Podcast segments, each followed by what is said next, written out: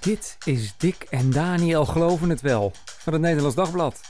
Koffiepraat over kerk en christelijk geloven. Met Dick Schinkelshoek en Daniel Gillissen. Ja, goedendag. Welkom weer bij podcast nummer 10.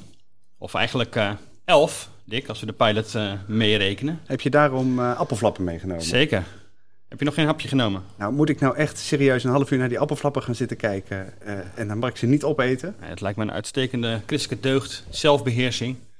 Daar ben ik niet zo goed in. Nee? Nou ja, dat gaan we dan merken. Maar deze keer hebben we ook een gast. Onze Zeker. collega Eline Kuiper, redacteur, bij, eh, redacteur Geloof bij het Nederlands Dagblad. Welkom. Dankjewel, leuk om hier te zijn. Leuk dat je aanschuift en meepraat over de onderwerpen die we vandaag eh, gaan behandelen. Ik ben een beetje vrolijk, eh, jongens. Ja, ik merk het. Ik heb vanmorgen me verdiept in het Koningsspelenlied, Zij aan Zij, van Kinderen voor Kinderen. Ja, het is natuurlijk altijd lekker, eh, een lekker deuntje.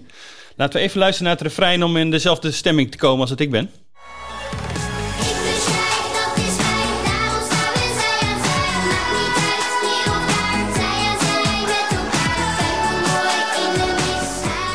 Ja, lekker toch? Daar word je vrolijk van, of niet?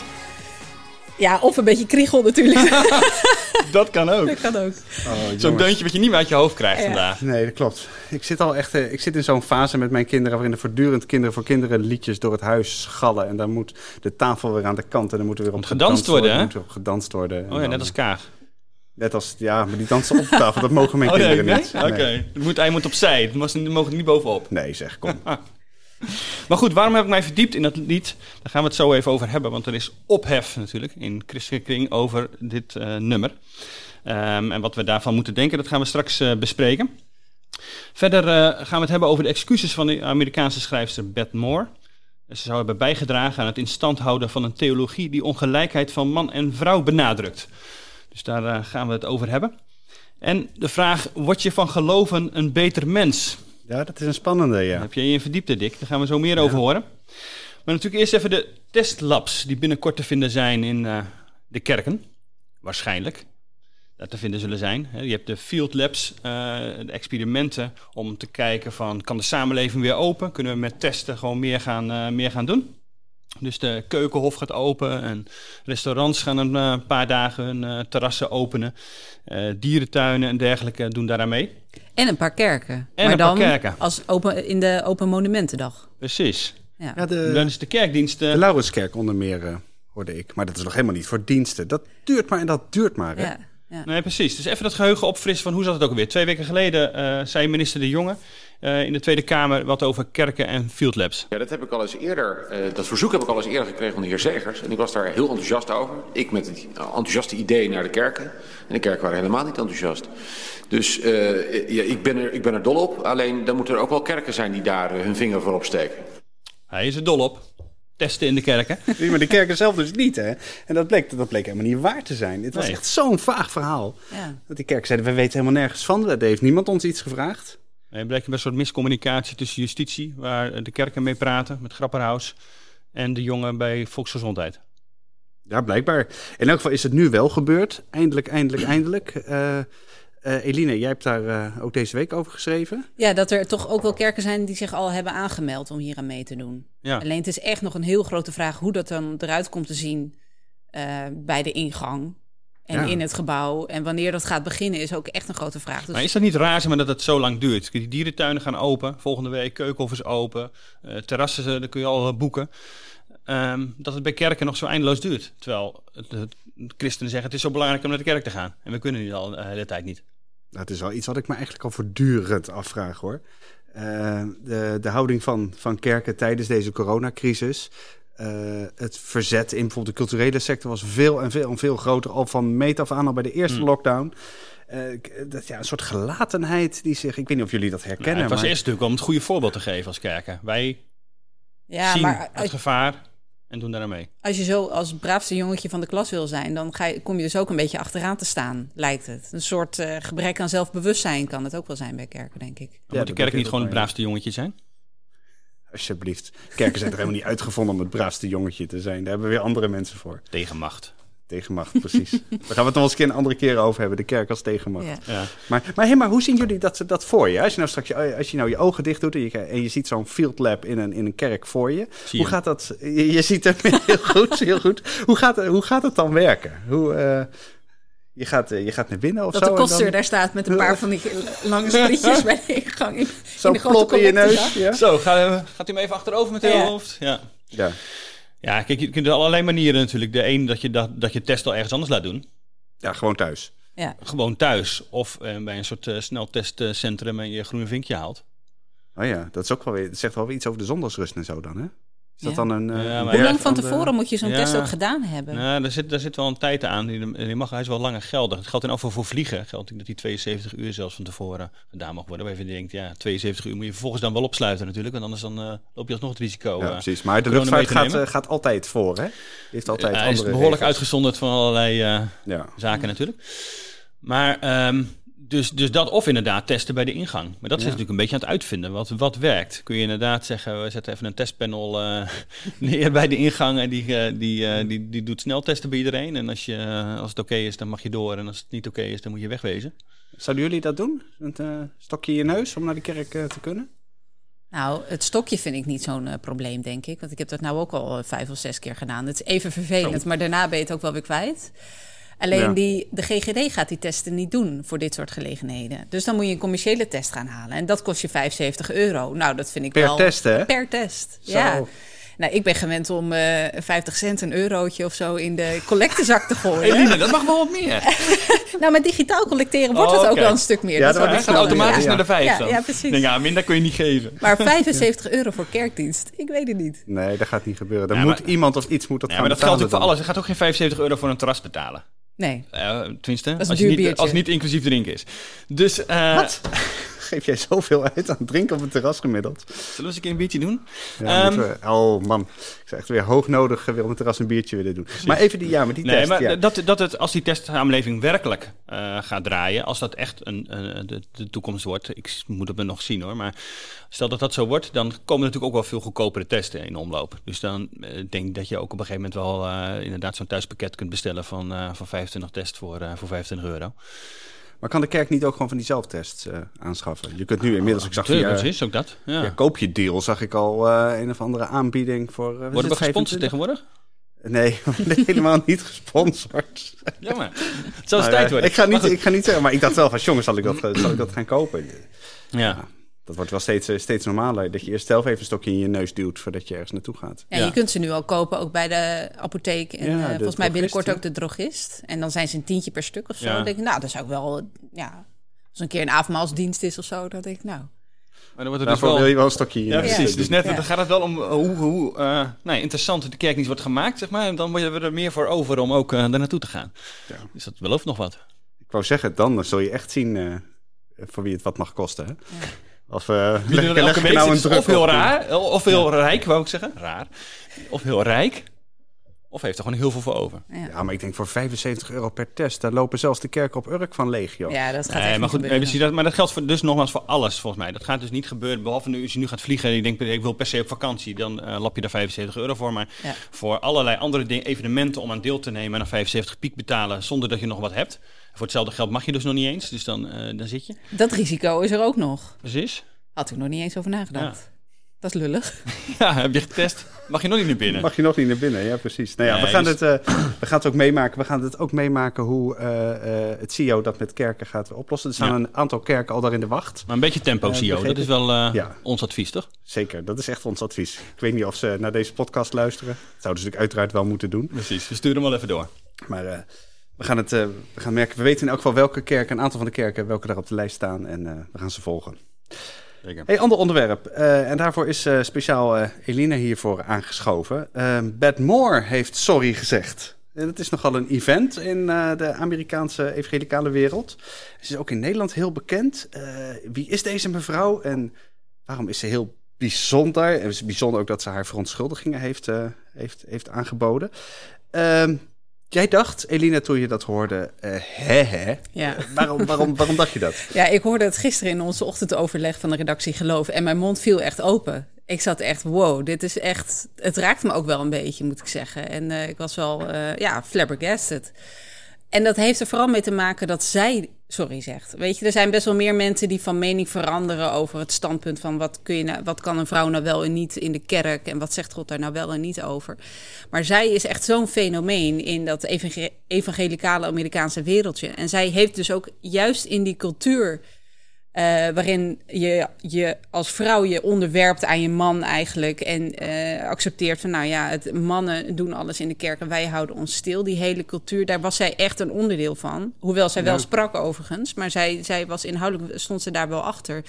Ehm, en dat zij nou juist zegt, nee, ho, stop, dit is gewoon niet oké. Want wat waren de dingen die zij zei dan? Hoe sprak zij daarover? Dit thema. Zullen we anders eerst eventjes eh, naar de gaan, eh, naar de gaan luisteren? Want we hebben even een fragmentje. You and I want to pray to be delivered from our affliction. We want to. Listen, don't just be a glutton for punishment. I mean, for crying out loud, what in a New Testament um, concept, if we were to say, okay, what would be the New Testament concept of this? Ja, dat is echt, het, eh, het echt ontzettend Amerikaans, Ja, hè, mooi, klinkt hè? dit. ja, klopt. Ja, precies. Maar goed, eh, deze mevrouw is dus heel groot in de VS en ook in Nederland. Dat volgens mij worden al haar boeken eh, zo ongeveer Ja. onmiddellijk in het? Nederlands Ja, er is echt een beweging om Ja. haar heen ontstaan. Echt met Ja. bijbelstudiekringen van vrouwen. Er is, je kunt ook op haar website, of de Nederlandse Beth Moore website, die bestaat er, kun je ook een Google Maps openen waarin alle puntjes te zien zijn waar er Beth Moore bijbelstudiekringen zijn voor vrouwen. Dus zo groot is het wel. Ehm, en dat gaat echt niet de hele tijd over eh, wat je als vrouw en, eh, wel en niet mag en eh, die verhoudingen. Dus haar- zij is gewoon een bijbellerares die vooral veel persoonlijke bijbelstudies schrijft. Ja. Alleen zij was wel onderdeel van die theologie, waarin het, er, eh, het idee is dat je als man en vrouw apart bent geschapen en e- andere eigenschappen hebt en dus ook een andere plek en rol hebt. Ja, de man was echt wel het hoofd in de kerk Ja. en het hoofd van het gezin. Ja, Dat werd heel nadrukkelijk ook door haar gepropageerd. ja daar stond, in die, in die eh, lijn stond zij inderdaad. En dat is in Amerika een best grote eh, stroming. En als je daarin zo ondergedompeld bent, is het best wel moedig als je daar op een gegeven moment uitstapt en van Ja. gedachten verandert. Maar wat, is er, wat is er mis met deze opvatting? Ik zie jou glunderen. nou ja, eh, het, het, weet je wat het punt is? Als je als vrouw zelf ervoor kiest om die positie te willen innemen, omdat je denkt: hé, hey, dat past bij ons als echtpaar. Mijn man wordt daar beter van, hij komt daar beter door tot zijn recht en ik zelf ook. Doe je ding. Als je gelooft Ja. dat God dat van jou vraagt, of van jullie met z'n tweeën specifiek vraagt, doe je ding. Maar om het categorisch op alle vrouwen toe te passen en alle mannen En ook alle mannen dus, ja, precies. Ja. dan zeg je dus iets over een heleboel mensen. En dat daar. Weet je, ik heb echt respect voor mensen die er zelf voor kiezen om, eh, om via eh, traditionele rolpatronen hun leven in te vullen. Echt eh, prima.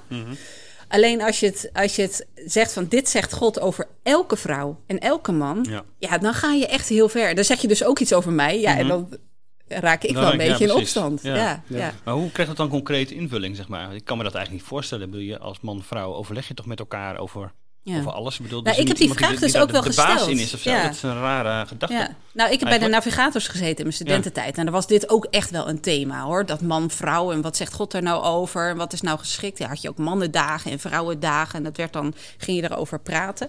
En ik heb in die, in die tijd ook mezelf oprecht die vraag gesteld: van wat nou als dit wel echt is hoe God het bedoeld heeft? Hoe zou dat er dan uitkomen te zien? En zou ik, zou ik Ja. daarin mee kunnen gaan? Dus ik heb ook echt wel dat overwogen.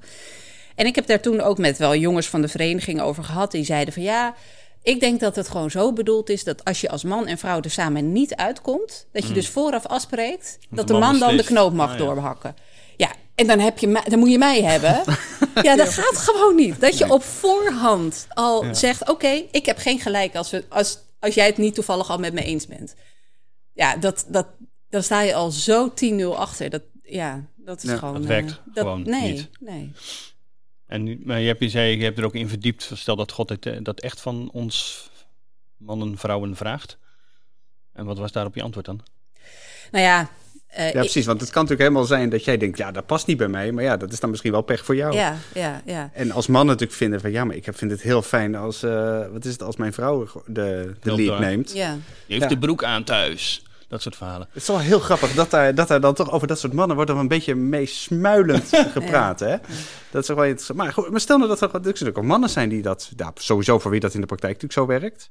Dat ze zich onderwerpen of dat zij graag Ja. een vrouw hebben die zich aan hen onderwerpt? Nee, nee, ja, allebei denk ik. Ja. Maar dat er ook gewoon mannen zijn die zeggen... ik, eh, ik ben niet zo'n leiderstype. Klopt. En die zijn met Nee. een wat daadkrachtiger vrouw Ja, getrouwd. en dat gebeurt natuurlijk ook heel Ja, vaak. natuurlijk, want dat, dat zoekt elkaar Ja. uit. Dat, dat kunnen Ja. we een beetje uittekenen natuurlijk met elkaar. Ja, daar heb ik dus Maar- ook de grootste moeite mee. Dat het dus collectief voor iedereen Ja, zou moeten ja. gelden. Ja. Terwijl er zoveel diversiteit is tussen vrouwen onderling en tussen mannen onderling. Eh, dat ik dus, ja, ik vind het heel moeilijk om te geloven dat het echt, eh, dat God dat echt zo bedoeld heeft. Van ik heb mannen ge- eh, geschapen en ik heb vrouwen geschapen. Dus voor elke vrouw is er een bepaalde positie en voor elke man is een bepaalde positie. Ik denk Dus echt dat niet dat dat, onderscheid mensen. verder gaat dan alleen biologisch. Ja, zeg maar. tuurlijk. Zoek de plek waarin je zelf echt tot je recht komt en ook de mensen om je heen het, het best kan dienen. En dat is niet voor iedere vrouw dezelfde positie en ook niet voor iedere man. En dat zie je ook in de Bijbel overigens helemaal niet terugkomen. Hey, eh, heb jij hier ook op een bepaalde manier zelf ervaring mee? Je vertelde net al even over jouw, eh, jouw studententijd. Maar ook het, dat je ook bij jezelf moet opletten als vrouw. Van hé, hey, eh, voordat, ik, voordat ik het weet, word ik in een soort mindere positie ge- gedrukt. Of zet ik mezelf of zetten andere vrouwen mij of mannen? Of, eh, herken Ja, je die reflex? Ja, tuurlijk. Maar ik ben er heel gevoelig voor. voor dat, eh, eh, van is, in mijn huwelijk met Bart bijvoorbeeld ben ik altijd heel alert op.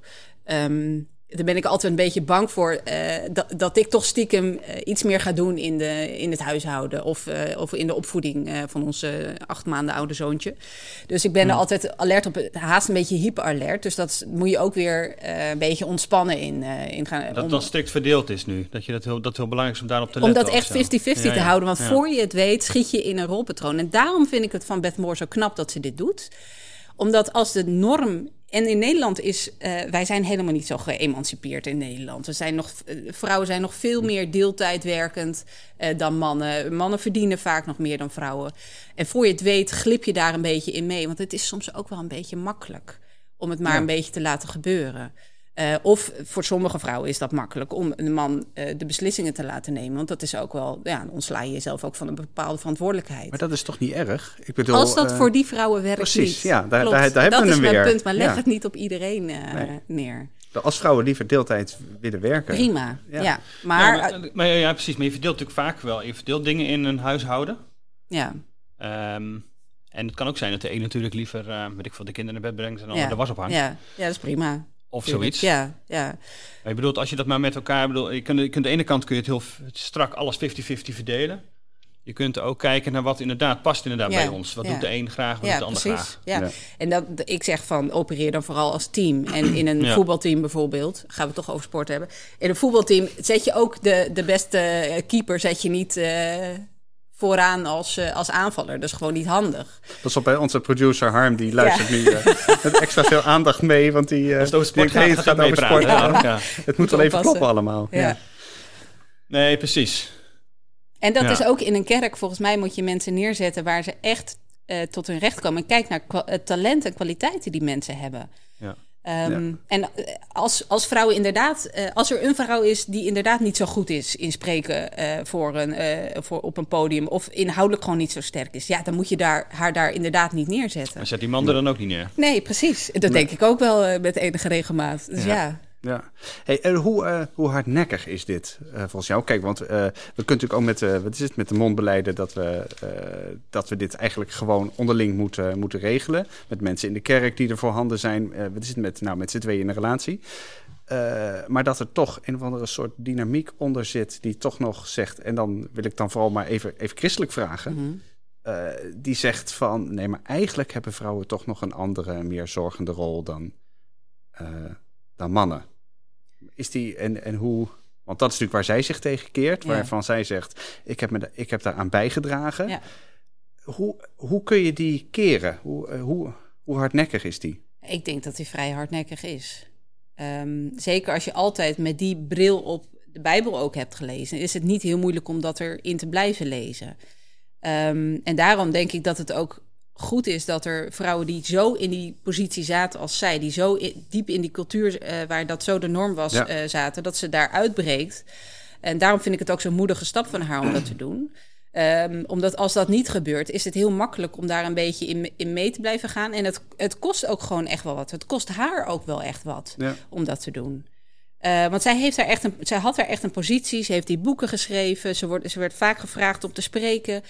Eh, dat, ja, volgens mij is dat wel anders als ze dit nu achter zich laat. Dus ik denk dat dit soort, ja, dit soort dingen wel nodig zijn om dat een beetje te, te doorbreken. En dat zal lang niet genoeg zijn. Want eh, ja, ik denk dat het inderdaad heel hardnekkig is. Dit gaat haar kosten. Dat denk ik wel, Ja. ja. ja. Of juist misschien wel wat opleveren. Dat zou ook mooi zijn. Ja, dat wordt nog eh, vervolgd dus. En moeten we hier ook maar meer over blijven praten. Want zeker ook in kerk en christelijke kring is dit natuurlijk wel echt een thema wat steeds weer eh, speelt. Ook die gelijkwaardigheid tussen mensen en tussen eh, mannen en vrouwen. Dus ehm, dank ook- ook voor je toelichting hierop. Ehm, Dick, vorige week was het Pasen. Ja, vorige week was het Pasen. ja, dat klopt. Het kan natuurlijk niet iedere week Pasen zijn, maar het is nog wel goed om, om over iets te hebben wat jij hebt uitgezocht. Hè? Ehm, met Pasen ehm leiden we ook wel dat christenen zijn samen met Christus opgestaan, een nieuwe schepping. Is ook wel het moment eh, om dat eh, te vieren. En jij hebt ook uitgezocht, hè, van word je van geloven een ander mens? Ja, ja. Dat was het antwoord. Nou, ik was daar ontzettend nieuwsgierig naar. Ik zal even, even de, de, aan, de Ja. aanlooproute, want wij hadden het daar dus over in het, eh, in het eh, teamoverleg van, eh, van Team Geloof. Oké, je, wordt, eh, je, je staat met Christus op. Hè? Het is een soort belofte van verandering, van een nieuw begin. Maar, hoe, maar werkt dat nou echt zo? Of is dat meer een soort, een soort geestelijke werkelijkheid? Of alleen maar iets wat we Of tegen wat elkaar wensen, zeggen? maar wat we gewoon, wensen. Precies Wat helemaal niet gebeurt. meer wensen dan zelf eh, daadwerkelijk geloven. Eh, de- dus ik heb daar ik heb, ik heb wat onderzoeken bij gepakt. Ik heb contact gehad met een meneer, professor Poluccian Mhm. in, de, in de Verenigde Staten. En die heeft daar heel veel onderzoek naar gedaan. Van wat gebeurt er nou als mensen zich bekeren of al heel lang in een geloof leven? Wat doet dat dan met hun persoonlijkheid, met hun karakter, met, eh, met hoe ze zich eh, Mhm. gedragen? En die ontdekte bijvoorbeeld, en eh, dat vond ik zelf echt waanzinnig interessant, dat je, je oppervlakkige persoonlijkheidskenmerken, hij, hij onderscheidt drie lagen, dat zal ik jullie allemaal niet mee vermoeien. Maar dat de oppervlakkige persoonlijkheidskenmerken van mensen enorm kunnen veranderen door geloof. Dus je, je blikrichting, de dingen die je belangrijk vindt. Ook eh, wat je waarbij voelt. Dus niet zozeer de gevoelens op zichzelf, maar wanneer worden bepaalde gevoelens opgeroepen. Zeg maar, de een zal bij een andere, eh, nou, bij andere muziek bijvoorbeeld geëmotioneerd Mhm. raken dan de ander. Nou, dat kan door geloven echt enorm veranderen. Eh, maar de diepere persoonlijkheidslagen, dus of je introvert bent of je extravert bent, of je nogal neurotisch van aard bent of, of juist heel, heel eh, stabiel. Er gebeurt niets op dat vlak. Weinig tot niets. En dan Ja. maakt het eigenlijk helemaal geen verschil. Eh, tot wat voor geloof je je dan bekeert. Het is niet zo dat je van het boeddhisme echt veel meer zen wordt, bijvoorbeeld, dan, eh, dan niet. Dat is, echt Oh, nee. gewoon atoombaar onzin. Eh, maar het maakt ook niet uit of je je plotseling bekeert. Dat je daar bijvoorbeeld een soort Paulus-ervaring, hè, dat je Mhm. ergens voor, voor Damascus van je ezel wordt afgegooid. Maakt ook niet uit, of dat je heel langzaam erin groeit. Uiteindelijk is voor je basale karakter, maakt geloof niet zo heel veel verschil, maar voor die bovenste laag, zeg maar, dus voor je gezindheid, je blik, eh, juist weer, eh, weer heel erg veel. Ik vond dat heel interessant om dat gewoon eens op een rijtje te, te hebben. Ja. Dat is wel interessant dat ook eh, het niet uitmaakt of je nou gelovig bent opgegroeid. Of dat je echt zo'n Paulus-ervaring hebt gehad. Dat verbaast me wel. Je, ik, ik zou denken dat als je echt, echt zo'n hevige be- bekeringsverhaal eh, hebt, dat je dan, eh, ja, dat je dan wel verandering zou ervaren. Ja, maar dus niet in je diepste Nee. Nee. zelf. Zeg maar. Ik vind dat ook wel weer iets moois hebben hoor. Dat jouw, jouw diepste zelf, wie jij bent, zeg maar, dat, dat kan er blijkbaar gewoon, gewoon zijn voor, eh, voor God. Dat is ook oké. Daar zit niks in dat niet. Is dat niet de vraag, eh, Dick? Of dat wel oké is? Nou wordt ja, altijd heel erg jawel. aangedrongen in kerken op juist verandering. Bekering, we moeten anders in het leven staan. Wordt wat anders van ons gevraagd? Ja, er wordt van ons gevraagd, denk ik, dat we een ander mens worden. Maar er wordt niet gevraagd dat we heel iemand anders worden. Hm. Ik bedoel, het is wel. eh, Dus het gaat meer om het onderdrukken van de verkeerde karaktereigenschappen. ja, op het moment dat je het woord onderdrukken gaat gebruiken, dan veren alle psychologen op, want dat mag nou juist niet. Nee, precies.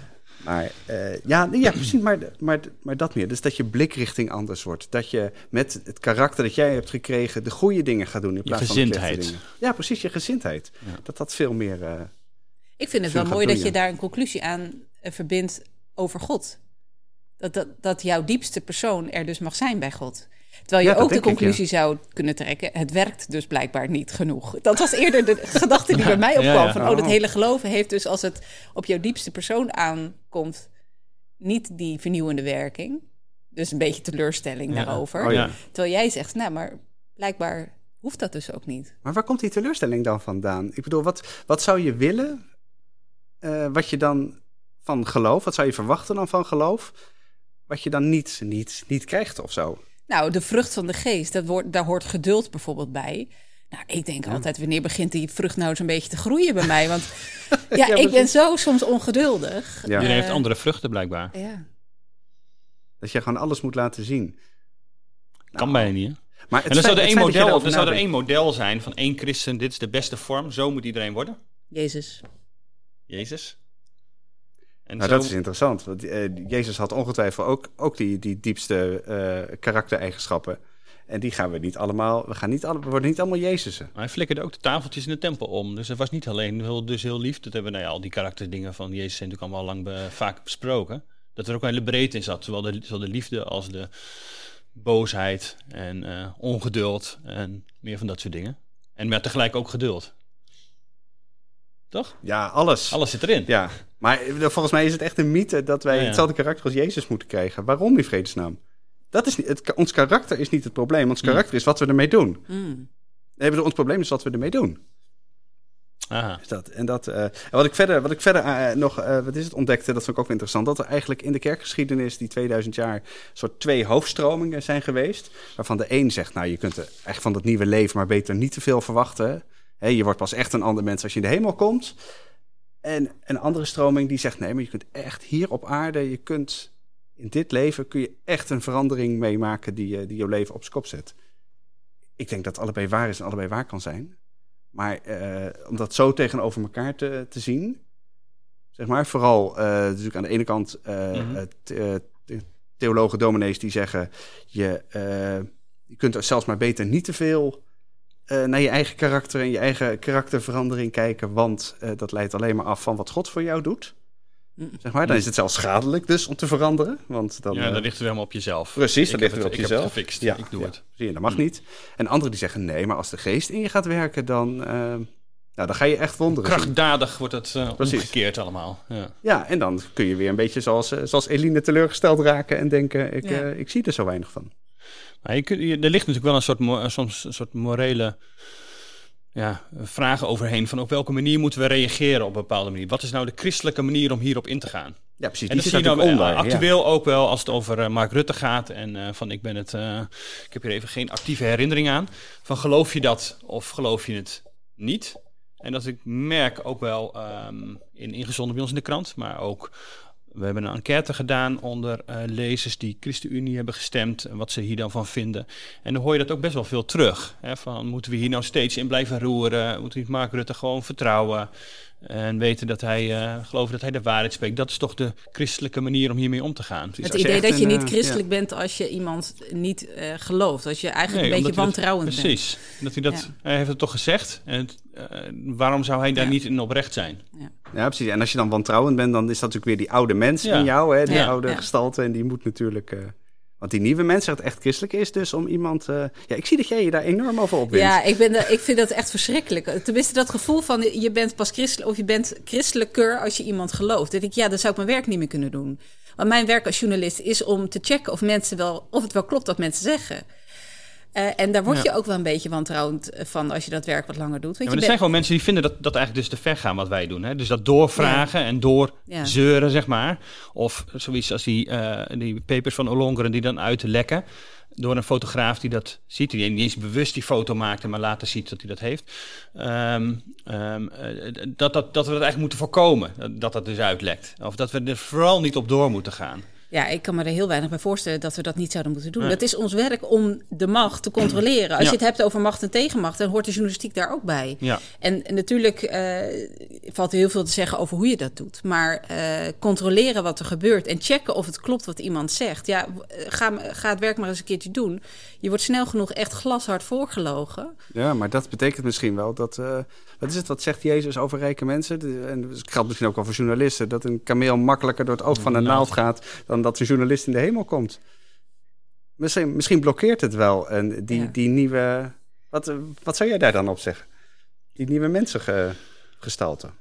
Ja, ik vind dat gewoon een beetje naïef. Ja, maar een bepaald cynisme is je journalist niet vreemd. Nee, dat dat zien- klopt. en daar, Dat daar, klopt. daar- Ja. Hè, eh, eh, eh, hebben allebei werken op geloof. Ik heb er ook lang gewerkt. En je wordt er niet per se altijd even vrolijke gelovige van om met dit soort dingen bezig te, te zijn. Soms heb je hele mooie gesprekken over geloof met mensen. En dus ook als journalist bijna opbouwend is om mensen te ontmoeten. En op andere momenten moet je er ook tegen ingaan dat je denkt, eh, jongen, jongen, als, als dit nou geloven is.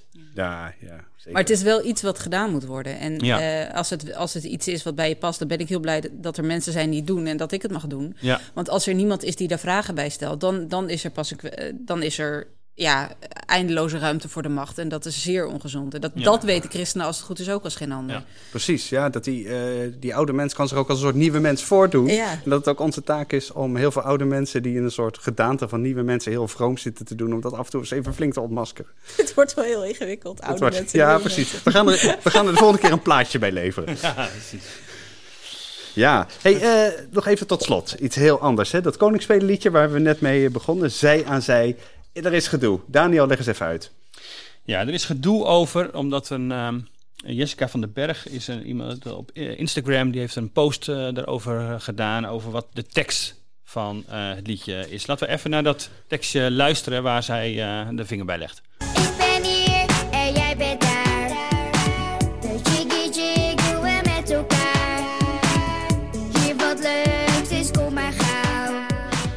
Gaat dus om het woord jiggy jig. Ja, want we doen de jiggy jig met elkaar. Ja? Ik, Precies. moest even goed luisteren. Dat heb je goed gehoord. En ehm, nou, zij is daarop gaan googlen. Vraag me niet waarom. Want ze denkt, wat is dat eigenlijk wat we dan met dit? elkaar doen? En, Ja. eh, en eh, als je daarop doorzoekt en in Engelstalig zoekt, dan betekent het ook in Indonesische straattaal geslachtsgemeenschap te betekenen. Dus er wordt de seksuele revolutie, zeg maar, eh, door kinderen voor kinderen, is natuurlijk altijd al een beetje verdacht in christelijke kring. Van ze willen allemaal meegaan met de tijd. En dit is ook een lied wat echt bij die eh, genderneutraliteit aansluit. Hij, zij of X. Oh ja. Eh, dus dat zit al een beetje op die toer. Nou ja, nu worden ze ook nog, heb maar seks met elkaar, zeg maar, eh, gepredikt in het liedje. Maar kinderen, even, kinderen spreken toch geen Indonesische straattaal gemiddeld genomen in Nederland? Nee, maar ze kunnen ook koekelen. Dus eh, ze zouden het daarmee eh, toch kunnen ontdekken eh, of zo. En eh, bovendien, we willen het er gewoon niet. Ook al is het, hè, zij zegt het is heel sluw vals. Wordt, het er zo, eh, wordt deze boodschap zo bij onze kinderen naar binnen gebracht. En die worden daar zo mee, mee groot Oh, zelfs gemaakt. als ze het niet doorhebben, zou het toch die invloed hebben. Als ze niet snappen wat het betekent, zou het toch die... Precies. Ah. Ja. En eh, goed, ik heb vanmorgen even gebeld met eh, Kinderen voor Kinderen. Van, hey, eh, hoe, eh, hoe zit dit? Oh, wat zeggen, goed, ja. Ze zeggen, ja, van, we weten daar helemaal... eh, hè, wij wisten deze betekenis helemaal niet. Maar Ook hoe komen ze dan ook met wel het een woord? beetje dom. Ja, verzonnen. er zit ook wel een... Als je er verder op googelt, je komt allerlei dingen tegen. Het is wel een beetje straattaal, ook in Nederland wel. Eh jiggy kan ook cool betekenen. Oh, we Eh, doen een en- beetje cool jig met is- elkaar. ja, en dans, jig is dansen. Ah, ja. Ah ja. Dus eh, gewoon eh coole dans, een beetje een eh, excited dans, zeg maar. En eh, dat is wat er bedoeld is. En ze noemen het als van, ja, we hebben dit woord verzonnen gewoon. Ja, helemaal verzonnen dus ook niet, want het, eh, het is te googelen. Ehm, eh, en ja, ze zijn daar wel een beetje dom. Dat zeggen ze zelf ook. eh, we balen hiervan dat, eh, dat hier nu gedover is. Maar we hebben dit niet bedoeld. En als we het hadden geweten, hadden we het niet gedaan. Maar we gaan het nu niet veranderen. Nee, maar ze, wat is het, een storm in een glas water dus? Ja, zeg zo'n, het is dan een typische christelijke storm natuurlijk in zo'n glas water. Eh, waarvan je denkt, oké, we zoeken weer Wat even is op... een eh, christelijke storm? nou ja, op dit soort dingen, dus een liedje wat populair is, dan toch ergens iets vinden waarvan waar iets wel iets aan zou kunnen mankeren. En in dit geval heeft ze een punt. Je kunt eh, eh, het zo vertalen. Alleen het is, niet, het is helemaal geen gebruik. Niemand kent het in Nederland op die manier natuurlijk. Nee. Nee, nee. Dus eh, het is wel een beetje gezocht. Ik vraag, ik vraag me dan wel af. Eh, zou ze dan op alle woorden in dat eh, liedje zijn gaan googlen? Hoe kom je hierachter? Waarom ga je dat uitzoeken? Ja, ik heb er nog eh, contact met haar proberen te krijgen, maar dat, eh, ze wil niet verder praten. Ah, dus dat kon ik niet eh, aan haar vragen. Maar ehm, ja, maar dat maar zal. even, ik bedoel, mijn dochter gaat dit, eh, ik ga hier werkelijk, dit gaat bij ons door de woonkamer schallen, honderdduizend keer. op de, op de tafel. Ja, Oh, nee, precies. Maar, nee, maar moet ik nou tafel. gewoon een, moet ik nou een rel veroorzaken thuis en tegen mijn Nee. dochter zeggen: nee, sorry, dit gaan we niet, niet draaien, want eh, Nee. ik zie jou echt wel enorm nee knikken. Gewoon in, eh, in alle naïviteit en onschuldigheid haar op dat eh, liedje laten dansen. Ja, Ze het heeft is toch helemaal niet door Typisch wat een voor... dansliedje. Ja, maar dat zijn ook een, weer volwassenen die hier dan een enorm punt van maken. Terwijl die kinderen gewoon een leuk liedje horen en... Ja, Ja, Jip Jap Jop zit er ook in. Tik Tak Tok. En, eh, Ik dacht ook, allerlei- vind ik ook heel eng. Ja. Nee, goed. Dus, Worden kinderen aan TikTok eh Nee, maar het eh, gaat op christelijke scholen echt nog wel een dingetje worden. We weten dat het in allerlei appgroepen, ook op christelijke scholen Oh, ja? en onder christelijke Oh, ja. ouders Ja. rondgaat. Het wordt eh, doorgestuurd. We krijgen het nu op verschillende manieren eh, eh, eh, krijgen we het binnen. Dus eh, ik denk dat daar best wel gesprekken over gevoerd zullen worden. Maar goed, eh, lees eh, ook op eh, nd.nl hoe het eh, zit en hoe ze het er nou voor bedoeld hebben. Zo is dat. Mooi, dan eh, zijn we er doorheen, eh, mensen. Het was leuk je erbij te hebben, Eline. Ja, hartstikke leuk, En eh, interessant ook wat jij in hebt gebracht. Dankjewel. En eh, tot eh, volgende week. En als je ons eh, eh, waardeert, deel dat op, eh, op sociale media. Stuur ons gerust een mailtje. geloof.nd.nl bij vragen of opmerkingen. En tot volgende week. Dag. Doeg.